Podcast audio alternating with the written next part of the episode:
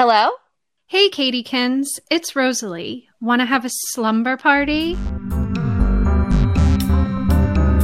Suppose nature gave a war and everybody came.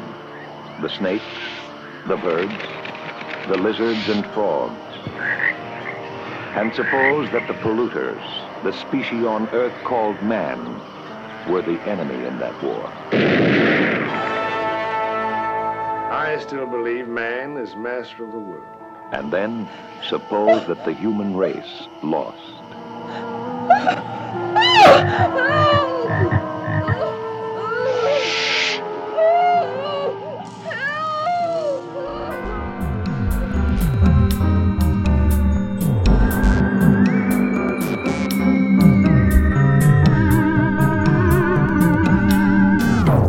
Slumberkins. I am Rosalie Kicks. And I'm Katie McBrown. And we are best friends forever. Each episode, we roll out our sleeping bags, pick out a flick featuring one of our favorite heartthrobs, and we gab about it. If this is your first time at the slumber party, we hope you brought your snacks. And before we start gabbing, let me tell you how the show works. Katiekins and I visit a video store, which happens to be in my basement, and we select a movie that features one of our favorite heartthrobs. And then we get our sleeping bags and we chat about the flick to determine whether the movie is worthy enough to be placed on our coveted Slumber Party Watch Shelf. It's kind of a mouthful. It is. Slumberkins, it is officially spooky season. Yes, and we have so many sexy slashers in store for you, Slumberkins, which will all be revealed in due time. Well, let me just say, this is my favorite month of the B F F pod. Yes, I love Halloween so much, and I'm really excited that we're slumbering again, and we're doing it during the most spooktacular time of year. So, Katie, what is your favorite activity during spooky season? You asked me this earlier, so I was thinking about it, and I really think it has to be when we do like our horror movie marathons together. Do you remember that one year when we watched all of the Freddies? And then you even tried to get me to watch all of the Hellraisers. Those were some good days. No. Kirsty, it's Frank. It's Uncle Frank. No. You remember? No! Come to Daddy. Get the fuck off of me! Yes. It... So it's funny when you go through those franchises because there's such like ups and downs. And unfortunately, with the Hellraisers, we definitely hit a slump of them just being bad. Yeah, there were a few downs that is, it's hard for me to to have any motivation to keep watching them at this point. Yeah, but we did skip to the end and watch the most recent one. I feel like that was a good reboot if they're going to have more coming out. I did, I did enjoy it. Yeah, maybe we'll watch the new ones. Maybe. Maybe.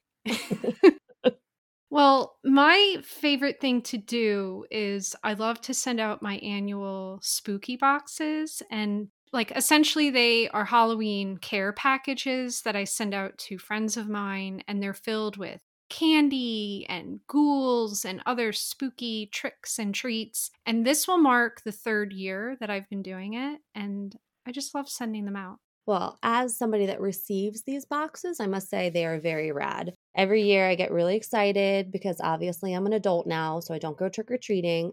And I also don't really love to like go places. So it literally shows up in the mail, which I check monthly. You know how I don't check the mail that often. But you always tell me they're on their way, and I'm always so excited to open them. Last year, there was a really awesome coffin, and then there was rings, like spider rings, and of course, the candy is always delicious. But October is also the month that we celebrate your birth.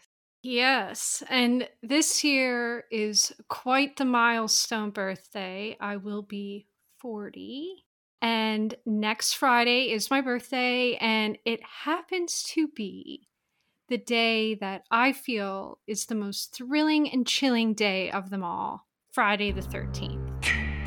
But also, to make it even more exciting and fantastic, I am going to be with the mouse. I am so excited, first of all, that you're going to have your birthday, your fortieth birthday on Friday the thirteenth. There is nothing cooler than that. But that you'll also be in the world of Disney, Mister Mickey Mouse himself will hopefully be giving you lots of treats and surprises. And I really hope you ride the Tower of Terror that day, because the bellhop ass costume is my favorite.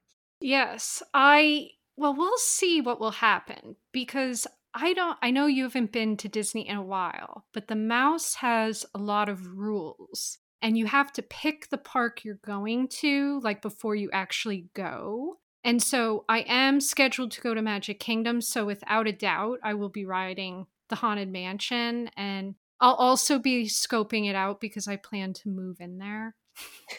Will you save a bedroom for me? Yes, of course. Yes. But you can, like, park hop. So if I can, I might hop over to the other park and go on Tower of Terror, because that is also one of my favorite rides. Well, we'll have to recap that when you get back. Yes. Yes, definitely.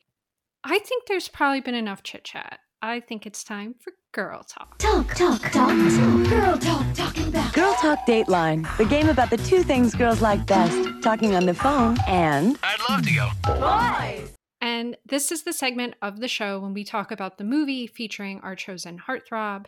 And in honor of spooky season, it is officially deemed Hunky Horror Heartthrob. Hunky Horror, as I said, is my most favorite, I guess, theme that we do. We don't do many themes yet, but I feel like this one is just my favorite, because who doesn't love horror movies? I know I have a few friends out there that listen and don't really enjoy horror movies, but you're missing out on some good-looking guys and gals, as we will talk about in this pod.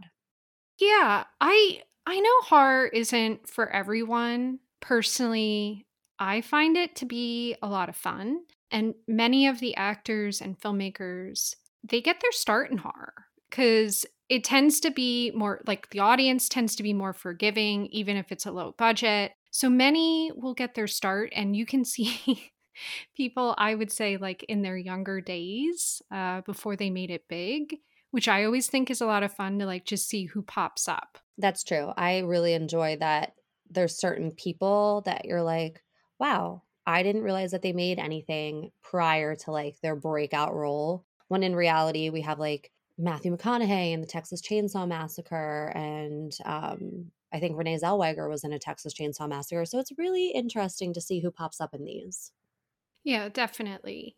And for our first installment of Hunky Horror, we will be chatting about the nineteen seventy-two eco-horror film Frogs, and honoring horror hunk Sam Elliott, who plays Pickett Smith, Ray Milland, Sam Elliott, Joan Van Ark, Adam Roark, Judy Pace. First of all, we're going to have to try to find out our Stuart and Michael. Be very honest with you. I don't think we will. Not alive, anyway. You talking, Pick, because you're the only one making any sense around here. But whether we find him or not, we've got to get off this damn island. All of us, now. Remember, Slumberkins, for the film to end up on the Slumber Party Watch Shelf, it needs to earn at least five gold stars. As we're chatting, if you hear a twinkle sound, that signifies that it earned a star. And Katiekins, will you share the criteria for earning a gold star, along with some of our fantastic additions in honor of spooky season? I would love to. So a movie can earn a star if it features such things as a mall, bonus babe alert, radical fashions, bodacious soundtrack, a bad boy, nudies, a rebel girl, pizza delivery, first kiss, wild hair, crazy cuisines, and dream digs. And then for the spooky occasion, we have added Dreamboat, which really only pertains to Freddy Krueger when he does something wacky. You can listen to our last year's episode to find out what that's about. Sexy slasher, wacky weaponry, foodie fatality, gratuitous gore, killer knockout, meaning babes that get slayed, and murderous music. We are always adding to this list too, and obviously are open to suggestions. So shoot us a note if you have an idea, Slumberkins. Yeah, and it's really exciting. I love when people share ideas, so please tweet to us, because we love to hear what you're thinking. And Katiekins, I shared a picture of the V H S box with you. What did you think of it? So the cover is amazing. It is one gigantic frog taking up pretty much the entire space, with one human hand coming out of its mouth. So I guess we already know who the villain is before we even watch the movie.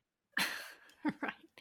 Yeah, I love how the cover looks as if it was like slapped together in Microsoft Paint. Like the frog has the hand in there, but it's like, I don't know. You can just tell it was just slapped together, and it pleases me a lot. And apparently, though, this cover confused a lot of people before they even saw the movie, because they thought it was going to be about man eating frogs due to the frog holding the hand. And some people were disappointed when they watched it because, as you know, they don't eat the people. I mean, they might not eat the people, but people are in for a treat when they watch this movie because these little frog masterminds, they have tricks up their sleeves. Yeah, I agree. I will now share the back of the box summary in case you haven't seen this and you just want to know briefly what it's all about. Frogs. Today, the pond. Tomorrow, the world. Jason Crockett has gathered his family at his ancestral mansion on his island down south to celebrate his birthday and the fourth of July. But the traditional reunion is somehow saddened by a feeling of strangeness in the air. Tension is heightened when the caretaker is found dead in the woods, crawling with frogs and snakes. Soon they are everywhere, joined by lizards and alligators, engulfing the mansion and all intent on the destruction of man. A terrifying story of time to come when nature strikes back. Running time, one hour and thirty-one minutes. Which is a lovely amount of time for a movie, by the way. Lots of horror writers and directors need to take note that an hour and thirty minutes, an hour and thirty-one minutes is probably max point. But also, I love, I didn't realize because this is the first time I'm hearing the back of the box summary. Being that it's called Frogs, I just didn't expect all these other animals to be involved. Yes. The other reptilians, I feel, are just an added bonus, in my opinion. And I will say I do totally agree with you about the runtime. I think, especially a movie of this caliber, like, you don't want it running longer than that. I agree. Anyway, in regards to, like, the reptiles that show up, I mean, there's some wild ones, which we will get to in a little bit. But I did want to mention that at the time this movie was released, there was a slew of movies depicting animals fighting back against humans, especially in regards to the environment. And there were movies like Willard. Another movie that comes to mind is Night of the Lepus, which is also another crazy movie where there's, like, humongous rabbits. And it actually came out the same year as Frogs. And then there was Orca the Killer Whale in nineteen seventy-seven. So there was a bunch of these different animals fighting humans uh, flicks. I feel like I need to watch Night of the Lepus like ASAP. So whatever little note section in your phone that has our list of movies, add that to it. I shall. I I watched it during when we were in lockdown. And it was quite something, I will say, the way that they use the special effects to make the rabbits look humongous. Oh my gosh, I can only imagine. And it sounds yeah wonderful. But I love the way Frogs opens with Sam Elliott, who we mentioned, his name is Pickett Smith in the film. And he's presumably like a wildlife photographer of sorts. He's taking pictures and he's in a canoe on the swamp. And there's all sorts of pollution just floating around. And he's documenting essentially like how humans are destroying this area. And I will say, though, a lot of it is trash, but there is some treasure mixed in. Like, I saw there was a doll floating. And you're always going to be excited when there is a doll in any in any part of the world. But I feel like there was just so much trash in this swamp that nothing would have made me want to reach out and grab the dolly. Well, I will say when you see a doll, especially in a film, like immediately my mind goes to it's haunted. Brahms. Yes. So I would probably pull the doll out of the swamp because I could use it for evil doings, but that's just me. But Pickett leaves the doll and all the trash in there. He's just taking photos of it. And then sadly, his photo shoot is interrupted because there's somebody doing donuts in a speedboat. Yes. So this is where we are introduced to Clint. And I feel like guys like this are always a Clint. Pickett's canoe ends up getting turned over and he falls into the water along with his precious camera that he just took the stunning trash pics with to document how disgusting and horrible the the people are in this environment. But right before this, we see Clint like crushing Bud Heavies and like doing multiple donies, showing off for his sister, it seemed like, gazing at her. I don't know. I found him to be just gross. Yeah, he was a bad dude. I didn't like anything about him from the moment we see him. And I was like, I can't wait till he dies. But I do love how Pickett gets his revenge, though, because he, so as you said, he, like, his canoe gets flipped over. He's completely drenched. And then, like, as Clint is, like, helping him up into the boat, Pickett just pulls him in with him because he's like, you know what? If I'm wet, you're going to be wet, too. And I think that is perfect. I agree. And they end up, the brother and sister end up taking Pickett to their grandfather's mansion. Obviously, the guy is soaked. He lost all his belongings. So they feel like this is the right thing to do. Yeah. And I can't imagine just being in that wet denim. Like, he was in full denim from head to toe, a denim uh, long sleeve button up and denim jeans that were plastered to his body at this point. So I'd want to get out of those immediately. Anyway, so we're about seven minutes into the movie because then we finally see the star of the film, which is the frogs.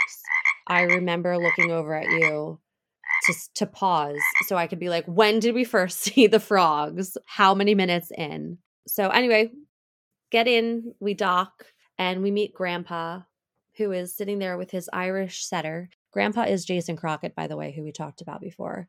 And I was so delighted to see the Irish setter because I don't know about you, but they just remind me of the nineties. Yeah, I I agree too, because my grandparents actually had an Irish setter when I was growing up, and that would have been in like early nineties. So it definitely reminds you of the nineties.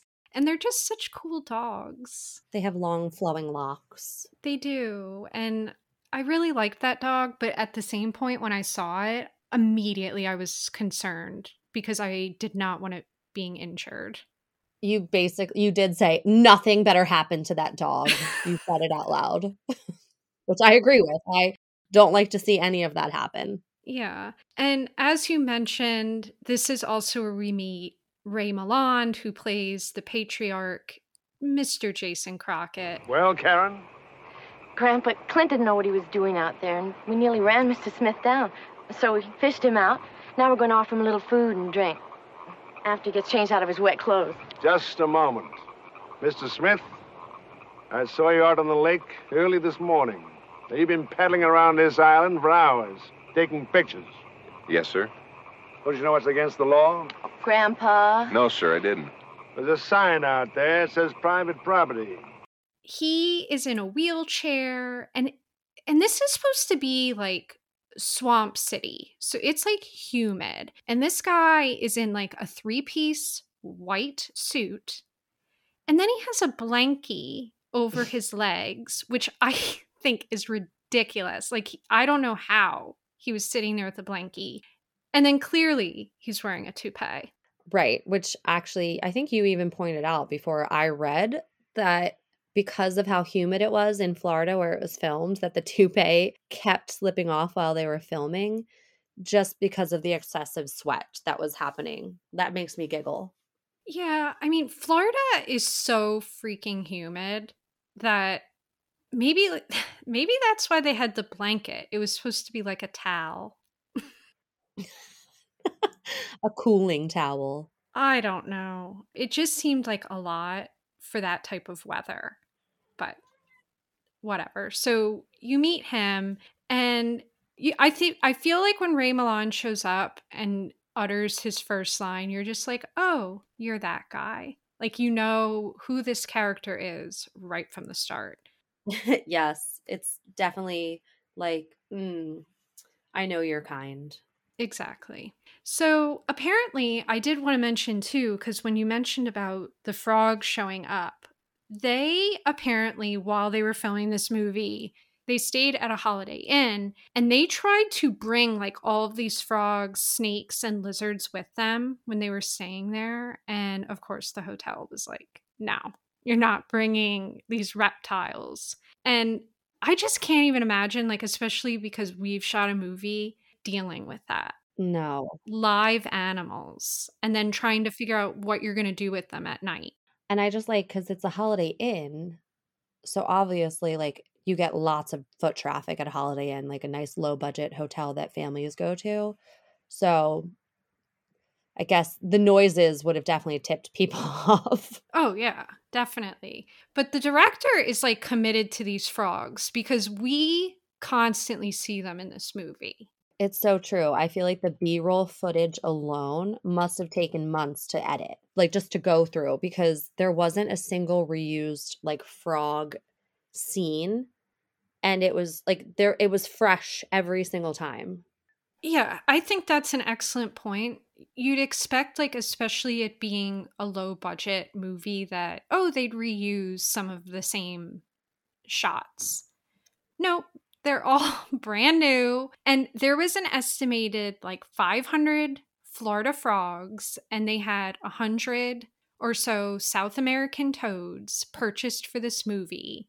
And the crazy thing is that many of them escaped during the production. But at the same point, I think, like, well, what would you have done with them when the movie wraps?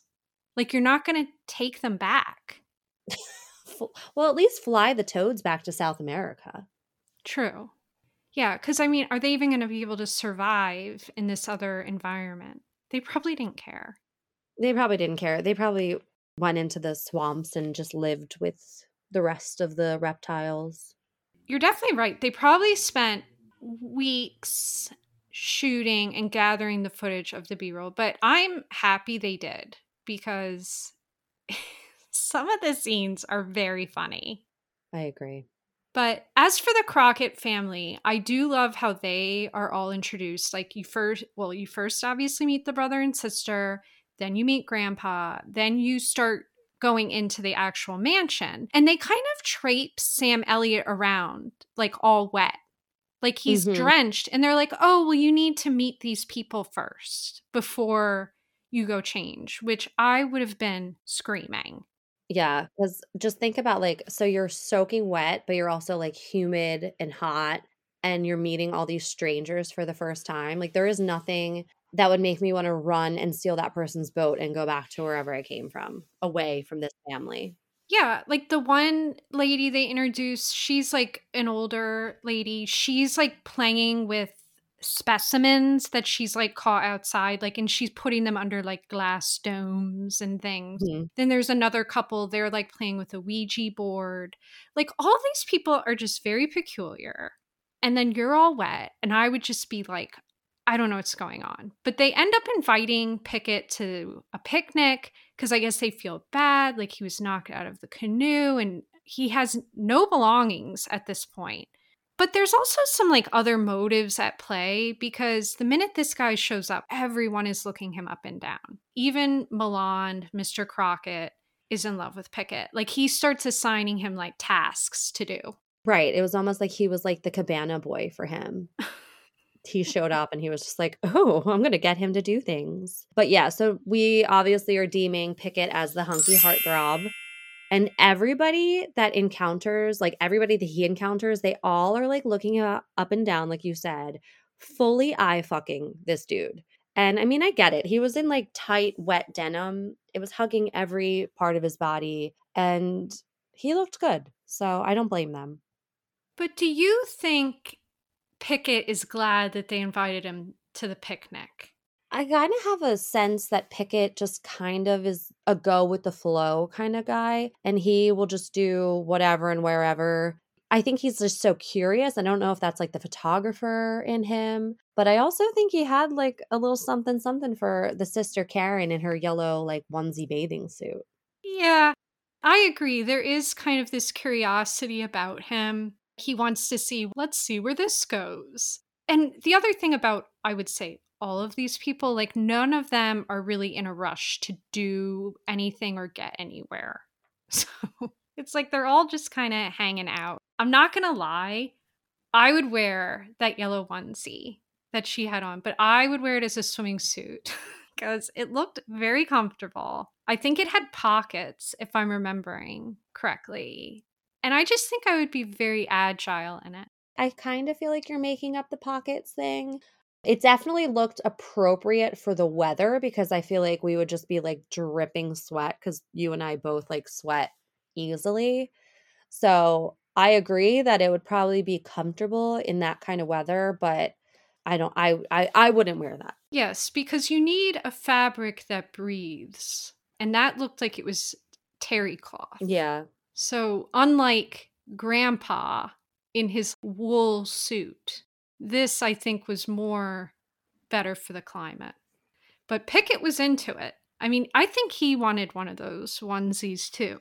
I think at that point he was just like, Jesus, can somebody in one of these five hundred bedrooms find me an outfit to change into? Because I'm full of dirty swamp water. Yes. So the other thing is he also, not only did he want clothing, but he was also trying to use the phone, which he tried a few times, but mysteriously it's dead. And inevitably, I mean, they all seem, the family doesn't seem to really have any concern for the phone. And they end up consuming Pickett's time regardless. Like Mister Crockett ends up sending him on some kind of wild goose chase, looking for the caretaker that never returned. And we don't really know like how long that guy's been missing, but he's been out. And no one knows where he's at. His name is Grover. And apparently Mister Crockett had sent him out to the swamp because he wanted to try to get rid of the frogs. So he sent this guy Grover out with some kind of poison that they've been using. And I just think it's funny that Mister Crockett's like, oh yeah, he's going to eliminate all the frogs. Right. And the reason, this is like the stupidest reason too. Everybody was like, oh, I can't sleep at night because the frogs are so loud. Like, that is a first world problem if I've ever heard of one. Definitely. Yes. And they don't, they say it like multiple times. They're just like, oh, this sound. For all the alcohol that they were consuming, you would think that they would have slept like babies because I feel like everybody was always had a drink in their hand. Definitely Mister Crockett. Yes. There was a lot of day drinking. They were celebrating. They were pre-celebrating for tomorrow. But this is the scene where, like, I started to get a little itchy because Pickett is, like, wandering through the swamplands and he finally, like, comes upon a face-down body and there were snakes, like, slithering around and this man is face down and, like, a little bit of wet.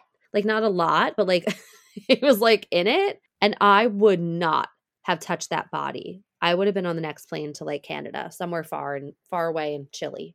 Yeah, the corpse, th- this is our first corpse, and it's definitely like face down in muck. And for some reason or the other, Pickett decides like, oh, I'm going to turn it over. Like he like crawls into the muck. Ugh. And when he flips it over, I think this qualifies for some gratuitous score because the face is destroyed. Destroyed. Like this, he like looked goopy. I think one of his eyes was like open. I don't know. Poor Grover. Yeah. Yeah. It, it's it's pretty bad. But you gotta love it though. Like immediately following the reveal of the corpse, you get some high quality B-roll of the frogs and the reptiles. And sometimes they don't even need to be alive. Like sometimes the inner cuts are just of frog statues. But you still get these ribbit sounds. It's true. I feel like right away, it goes to like the frogs, which are basically like, yeah, so what? We did it. Grover guy poisoned Grandpa Fred and we're not happy. Like they're not even like beating around the bush that the frogs are pissed. They're just like, yeah, they did it. That was, it was the frogs that figured this shit out. But then Pickett like just saunters back to the house all casual and is like, no sign of old Grover. Yeah, it's such a weird scene. He also, when he comes back, he wants to have a private chat with Mister Crockett, which I do feel like some of the family did see like, oh, hey, I want to have this chat with you, which would make them more concerned or worried. But essentially, like, they just want to keep this dead body to themselves. And Mister Crockett is, like, already starting this campaign of, like, you can't interfere with the family weekend. Everything will go on as planned. That whole thing is already starting. And while they're chatting in this other room, I'll call it a study, all of a sudden there's all this chaos and boom, there's a snake on the chandelier. Yes, like at this point, it's like the reptiles are coming in. They have zero fucks to give. They are ready to avenge whatever. I mean, like they're just on, like that one was just coiled around the chandelier, which was amazing. But I think the snake just wanted some pot roast. Yeah, I I do. I quite enjoy how you have no idea, or is it shown like how that snake got in there and slithered. And slithered up there. Yes. It, it's quite great. And I feel like the way Milland handles it, like he comes into the room and he's just like, step aside. And he like completely takes over, ends up shooting this snake down. I mean, I probably would have taken it like one step further. I would have just burnt the house down. Yeah, I definitely would have allowed for you to burn the house down. I'm a vegetarian, but I really draw the line with snakes. I just can't with them. I find them to be extremely troublesome. They're just always slithering and scheming and up to something. Like, how did that one get on the chandelier? At this point, a mystery. Maybe the Irish setter brought it in. Maybe. I think the dog might be in on it with the frogs. Um, yeah. Maybe he brought the snake in. Animals should stick together. That house should be getting burnt down.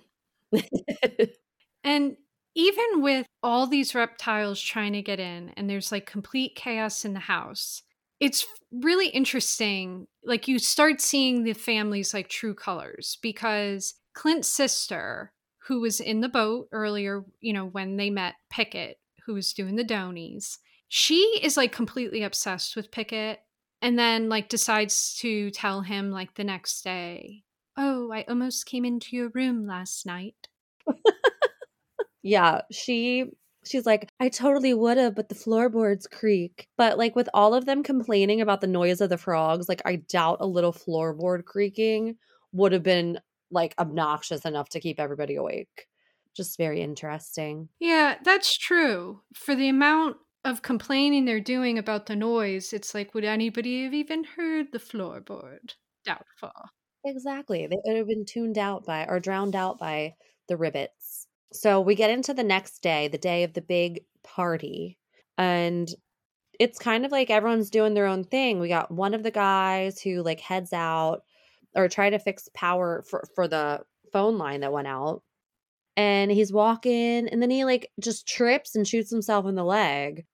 Dude, you're running through swampland. Like, you're definitely going to trip. So maybe don't hold a gun like that. Yeah, his death might be my favorite, actually, because it just shows the idiocy of this family. And also, I mean, dudes in general, just doing dude things like, oh, I'm going to, you know, truck through this swamp with my gun.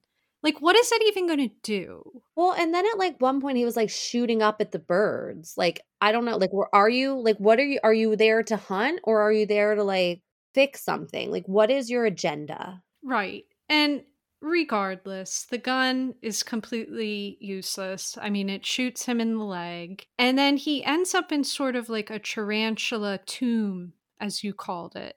And the moss starts attacking him, and I'm going to classify this as wacky weaponry, because I honestly can say I've never witnessed anything like this in a motion picture. Quicksand, yes, but this moss is like moving, and it's like alive, and it just suffocates him. And then the tarantulas like immediately spin a web. Yes. It was almost like the moss and the tarantula web was like working in unison, the way the moss was like creeping around his body and like holding him down.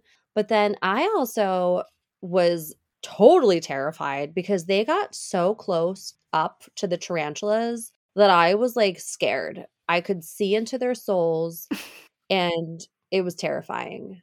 But I did also really love this death too, because of how the moss just worked its magic and took this dumbass out. Yeah, I mean, spiders are definitely on my list. They are no. I, I don't, like, I wouldn't want them on me, but I will say I don't go out of my way to, like, kill them. Yeah.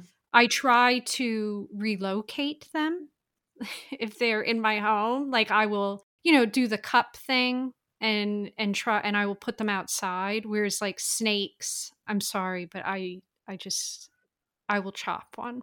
Blaze, a fire is being set. They really creep me out. Then you also have these lizards too, and they end up attacking another member of the family that goes off on their own. Milland ends up sending one of the guys into the greenhouse because, and I forget why he was sending him into the greenhouse exactly. I recall, actually, he didn't send him into the greenhouse. Somebody wanted an orchid. Right. Yes. And so he goes into the greenhouse, and these lizards are just all slinking around, and they start knocking different, like, poison bottles on the shelf. And we know they're poison because they are marked poison. I feel like poison, toxic, chemicals. And I also just really liked that they kept showing the lizards, like, coming through the open door because he left the greenhouse door open a little bit. It was like they were all entering, and I found that to be amazing. Yes. So this is where uh, we have a little bit more wacky weaponry, because these lizards basically formed a Molotov cocktail of poison by knocking them off with their tails onto the ground and creating some kind of gas asphyxiation to this man. Yeah, you know, now that we're talking about it, what's really wild is they must somehow be immune to it. Right. Because the lizards are fine. They they were like, oh, what what is this smoke cloud? I don't care. Right. But the guy is definitely dead. Yeah, he was he was one hundred percent dead. But I actually, I found them to be super clever in this moment. So I give them so much credit for their smart, smart attack. Oh, definitely. And if anybody's keeping tabs, at this point we have death by snake, death by spiders and moss, and death by lizards. So in this scene, is this like the first time too where we saw like those little like black and white dino things? Like they were like little dinosaurs. And to me, they seemed kind of like the brains of the operation. Yes, I think this is like the first time that we see those type of reptiles. And I feel like they're like second in command to the frogs. Like they're making sure that the plan happens. They're good. They're seeing the execution through. Yes. Yes. But they're very devious. Like I love seeing all of their faces close up. And that's something I really like, again, about the B-roll, because you get to see these wonderful faces of these lizards. I could do without the tongue shots. Well, there was a lot of tongue shots, but I just liked how sometimes, like, I guess lizards just kind of make that face where their mouths are open and their eyes just look wild. It, that was really good stuff. But I will say the little black and white guys, they kind of give me the willies. Yeah. I feel like when you look into their eyes, like you see... And it's just murder and mayhem. Yeah. The blackened eyes. Yeah. I understand, you know, feeling that way. Again, it's not something like I would want to touch. Never. No. Let's talk about party guest Iris. Iris was the family member in the beginning we mentioned. She was like placing specimens under domes. And she seemed to catch butterflies and insects, and she was like mounting them or something. But she heads out in the afternoon for some butterfly catching. Like one catches her eye and she like follows it.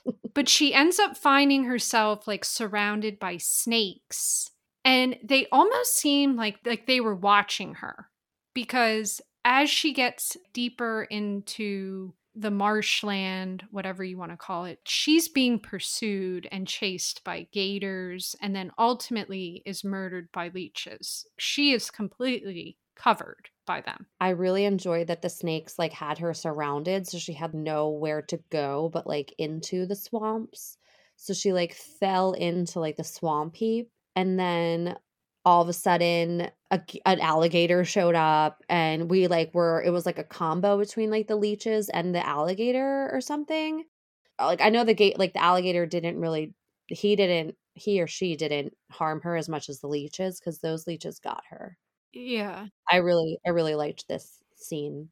Yeah. It was very creepy as well, because the leeches left crazy marks on her. And I don't yeah. know why, but as a kid, I was always afraid of leeches. I never have seen one.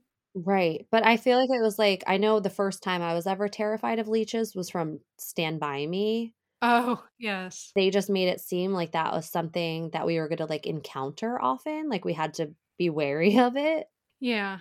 Yeah, I could see that, but it's just funny, like you are afraid of something. But yeah, I've never seen a leech, but still they terrify me. And it makes me wonder how much they put this poor woman through, because after the movie, we ended up watching the trailer and we saw like a completely different death for this lady.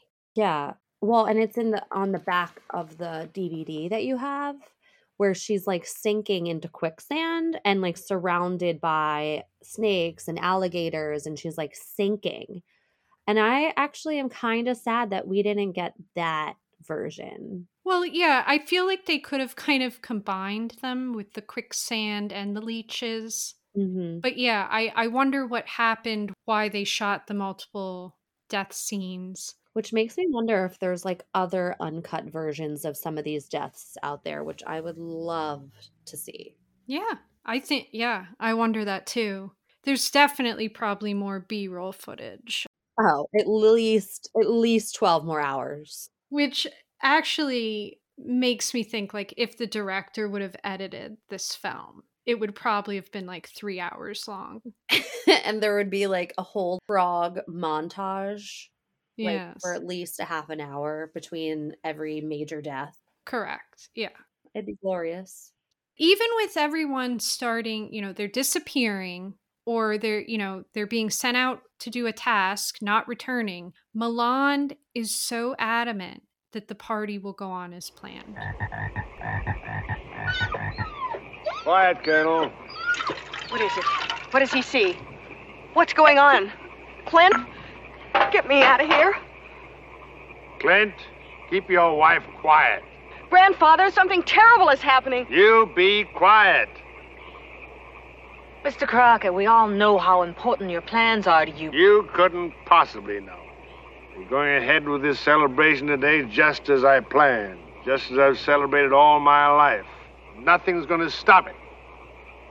Yeah, because at this point, like three people are M I A and Milland is like listening to his old, really warped sounding records, as you pointed out, and like drinking double old fashions. And I don't know if it's this part where they where Pickett finds the guy in the greenhouse, but they're like, okay, bodies are piling. Like this is the second body now.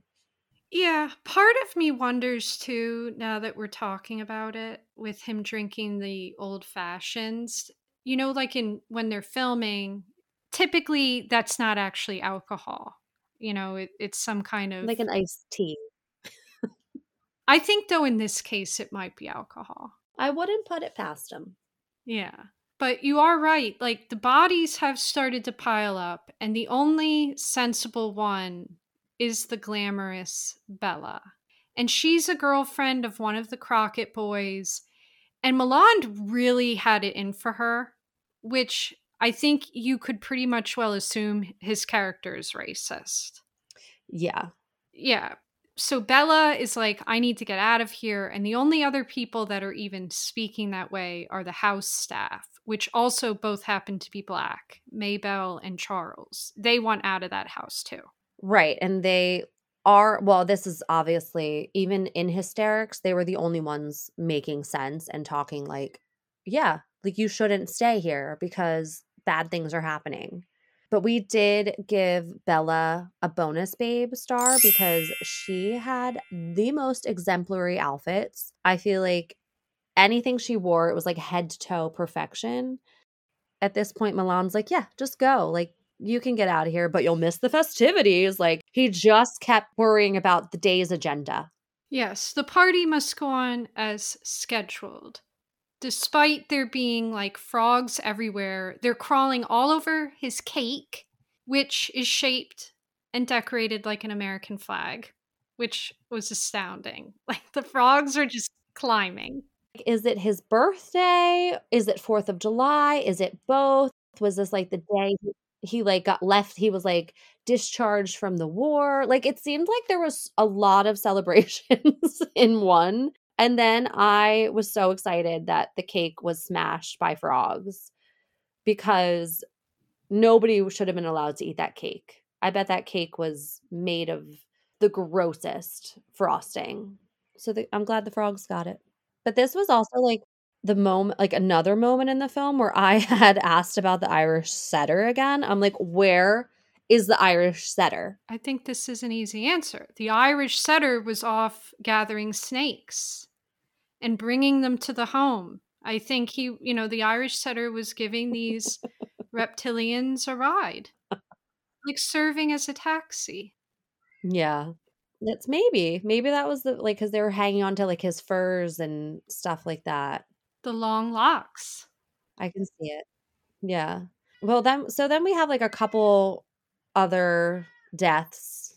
People are leaving. We see Maybelle, Belle, and Charles leave and they get out. But then one of the Crockett uh, sons and the daughter-in-law, they're gone. We lo- we lose them to some more amazingness. Like there was a snapping turtle. Yeah. I think another alligator, crabs. Mm-hmm. It was impressive. Yeah. And I feel like they don't waste any time. They all just start happening. And again, after each death, you get an intercut of the B-roll. Is this like when they're about to like just leave Milland there? Yes, there there is an altercation between Milland and who's left. Like basically you have Milland, Pickett, Karen, who was the one that had the hots for Pickett. Yellow onesie. Yeah. And then there's the t- these two children. They're orphans now. Basically, they're like, come on, you need to leave. But Milland is like, I will not leave this house. I... I will stay here. And he goes on to say something about the house having an elevator. He can go upstairs. It's not a problem. And they're just like, you know what? We're not fighting with this stubborn old man. We're yeah. leaving. And so they, they just hightail it out of there. I do want to say, I absolutely love Milan's demise because despite everything that's happening, the reptiles are coming in. The frogs start pouncing on the windows because you hear like these thuds, you know, they're trying to get in. One even broke in. There was a point where it broke through the glass. Yes, yes. And he's still refusing to leave. And instead, he's batting down the hatch. He fills his whiskey tumbler to the brim. We're all leaving now. The Crockett's are staying. Grandpa, after all that's happened today, do you think it makes any difference whether we stay? I'm staying and you're staying. But don't you understand? I, I can't let the children stay, and I can't let you stay either.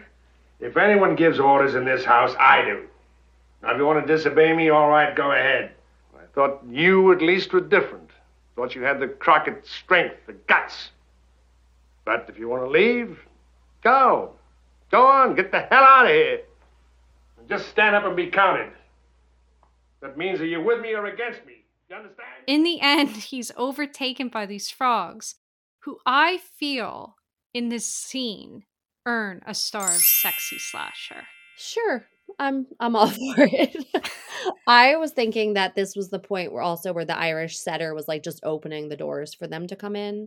So if we can bundle the frogs and the Irish setter, then they can both be sexy slashers. Yeah, I'm for that because this Irish setter is definitely in the room as all of this is occurring. And then he kind of just slinks away. Right. Goodbye. I'm out. I don't know. There was a part. He must have been so drunk because then he just like got up or tried to get out of the wheelchair and then just fell over onto his tummy. Yeah. And I think it should be added here that Milland was actually, he did not need a wheelchair. There are movies that he did towards the end of his career because obviously nineteen seventy-two, he was getting towards the end here. And there seemed to be, though, a string of films where he was in a wheelchair. Part of me wonders if that was a demand. Maybe it was in his contract because he was just so, what is he, like in his eighties at this point? So maybe he was just, I'm tired. I don't really want to like stand in scenes or be walking. I'll just sit. So just have part of the storyline where I'm in a wheelchair. Right. The scene is interesting because he tries to get out of it. And the whole time you're just like, but wait, this guy couldn't walk. Right. I don't know.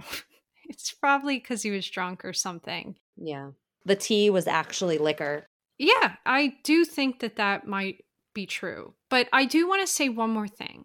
I would like to introduce a new star for Hunky Horror, known as the Valiant Victim. And I do think Milland deserves this for staying behind, because he stayed behind and he was trying to fight the frogs. Now, whether or not that was smart is questionable. But also, I just want to give Milland a star. So here's the thing. If I just let you throw stars around willy-nilly, everything is going to get shelved. And we've already, this is already going to make the shelf because this is going to be star number seven, I believe. And he didn't actually try to fight anything off. He was making everybody else do things for him. And he was just drinking. So, I mean, you have been pushing hard and I do love you. So I might allow it this time. Okay. Well, I appreciate that because I, I mean, it's not like I'm trying to vie for like a Hunky Horror star, like heartthrob. Now you're just going to make them up on the cuff though. Yes. Like as long as there's alliteration, you're like, it'll work. Yes. So I feel like my only issue again, or like another thing, even though I'm letting you have the star, I don't even think that body at the end was Milland because three days before shooting ended, he left. And I really think it was because of his toupee, how it kept like sweating off. And maybe, I mean, I don't blame him. I think I might have left if I was sweating that much. Well, I mean, that's just a minor detail. You know, I think overall, the majority of the film, he is there and present. And just demanding people to do things. Sure. You know what? This is becoming very reminiscent of like when you just text me like demands. I feel like you are Milland. Maybe. Re- reincarnated. But I do agree with you that I would not fault him for leaving early because that shoot seemed like hell. All those reptiles, humidity, Florida. Well, think about like the mosquitoes too, like the those like little critters that, you know, are always like swarming too. That part. It's horror. And I don't blame him for leaving early. I mean, and all the principal photography was shot. It was fine. Yeah, we had enough principal photography. We had plenty of B-roll. That was, you know, we had plenty to film. And then, yeah, his body face down.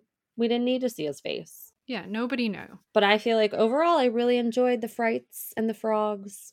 So are you ready to tally? I sure am. Let's bust out the diary. And I'm going to blow the dust off of my clicky pen.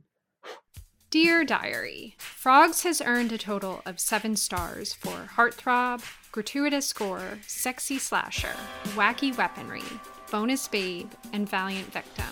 Which means, Slumberkins, we have added another tape to the shelf. This was a fun flick. I'm really glad we watched it. But I am going to look twice at frogs now whenever I see them, which is rare, I will say. I don't see frogs that often living in where I live. But I will kind of give them a twice look over. Well, when the credits hit the screen, you immediately proclaimed, this was a masterpiece. You were like, this is brilliant. I I will say, we did watch it. A, like, a, like we started fresh, but the day before we had watched a lot of drivel. And I feel like my palate was cleansed with this with this flick. Yeah, I'll give you that. I mean, we did watch some rough ones, and this was like a breath of fresh air. And again, going back to that runtime, you didn't have to invest, you know, half of your life watching it. Correct. It was a crisp ninety minutes and you're out. Crisp. Yes. But you need to get a Letterboxd because I want to track your ratings. I want to see what you deem a masterpiece. I had one and then I really didn't do anything with it. So then I like deleted it. And I know you're always kind of wanting to see my ratings. But the truth is, Rosalie, I watch I watch most of my movies with you these days. So you're already going to know in real time how I feel about most movies. I do like spying on people. I like seeing what they watch. And read. Yeah, it's also, honestly, Letterboxd, it's just so good because sometimes I'll like see a movie, I forget or forgot that I watched it, and then I see, oh, I rated this a one. I hated it. Or a half.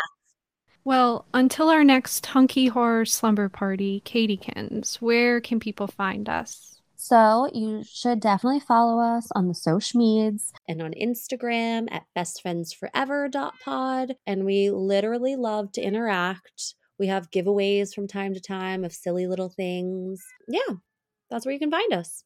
Yeah, and remember, Slumberkins, you can also email us at dear b f f pod at gmail dot com. And if you write us a letter, you can send us snail mail at Attention Movie John, P O. Box two oh one seven two, Philadelphia, P A one nine one four five. If you drop us a line, we will write back and send you some type of goodie from our fan club president, Mister Clink, who has gifted us a bunch of different things like vintage trading cards, stickers, all kinds of stuff. So send us a note. And for our next episode, in honor of it being Friday the thirteenth, we will be renting a Jason, the nineteen eighty-four classic Friday the thirteenth, The Final Chapter. This is going to be so exciting to rewatch because a lot has changed probably since I've seen this. And I think I actually believe Crispin is good looking. In this movie. Well, I was going to ask you the last time that you might have watched it, I and I don't remember how old I was turning, but I did have a Friday the thirteenth party and we marathoned like a bunch of the Jasons. It might have been then when I watched it for the last time. Yeah, it's going to be epically spooktacular. And remember, Slumberkins, we have a lot of fantastic things in store for spooky season, so make sure you share with us your Halloween heartthrobs. We want to know who you deem as a hunky horror. And also, you can share your favorite horror movies with us that maybe we haven't seen and Rosalie and I can watch. However, we also talk about heartthrobs in all genres of film, so if horror isn't where you get your heartthrobs, drop us a line for any kind of heartthrob. Male, female, non-binary. We love it all. Yes. And that concludes today's program. Shout out to Movie John's Ashley Jane Davis for our spooky theme and the Hollywood hunk Hugo Marmucci for our nifty logo. And also, you should check out the movie john dot com slash shop, where we actually are selling some Skeet Ulrich stickers that are now available. So check that out. And that's where you could find any of our merch. Stickers are tops. Yes. And yeah, I think you should buy like five of them and stick them on everything. And maybe eventually we'll get some baseball tees and make them into shirts. Yeah, definitely. So again, movie john dot com slash shop. And Best Friends Forever is part of the Movie John Podcast Network, and we thank you for listening. Please enjoy a short ad from our unofficial, official sponsor, The Peanuts. Great Pumpkin Halloween Special. Goodbye. Goodbye. Dear Great Pumpkin, I'm looking forward to your arrival on Halloween night. They're back, all the little Peanuts characters, in a happy Halloween special, filled with ghosties and ghoulies and things that go bump in the night. It's The Great Pumpkin, Charlie Brown, Monday at eight, seven Central and Mountain. Are you going to be all right? You worried about me? Well, thank you for your concern. I'm going to be perfectly all right. I can get in that elevator by myself. I can get into bed by myself. And that's where I'm going, and I'm going to sleep like a baby.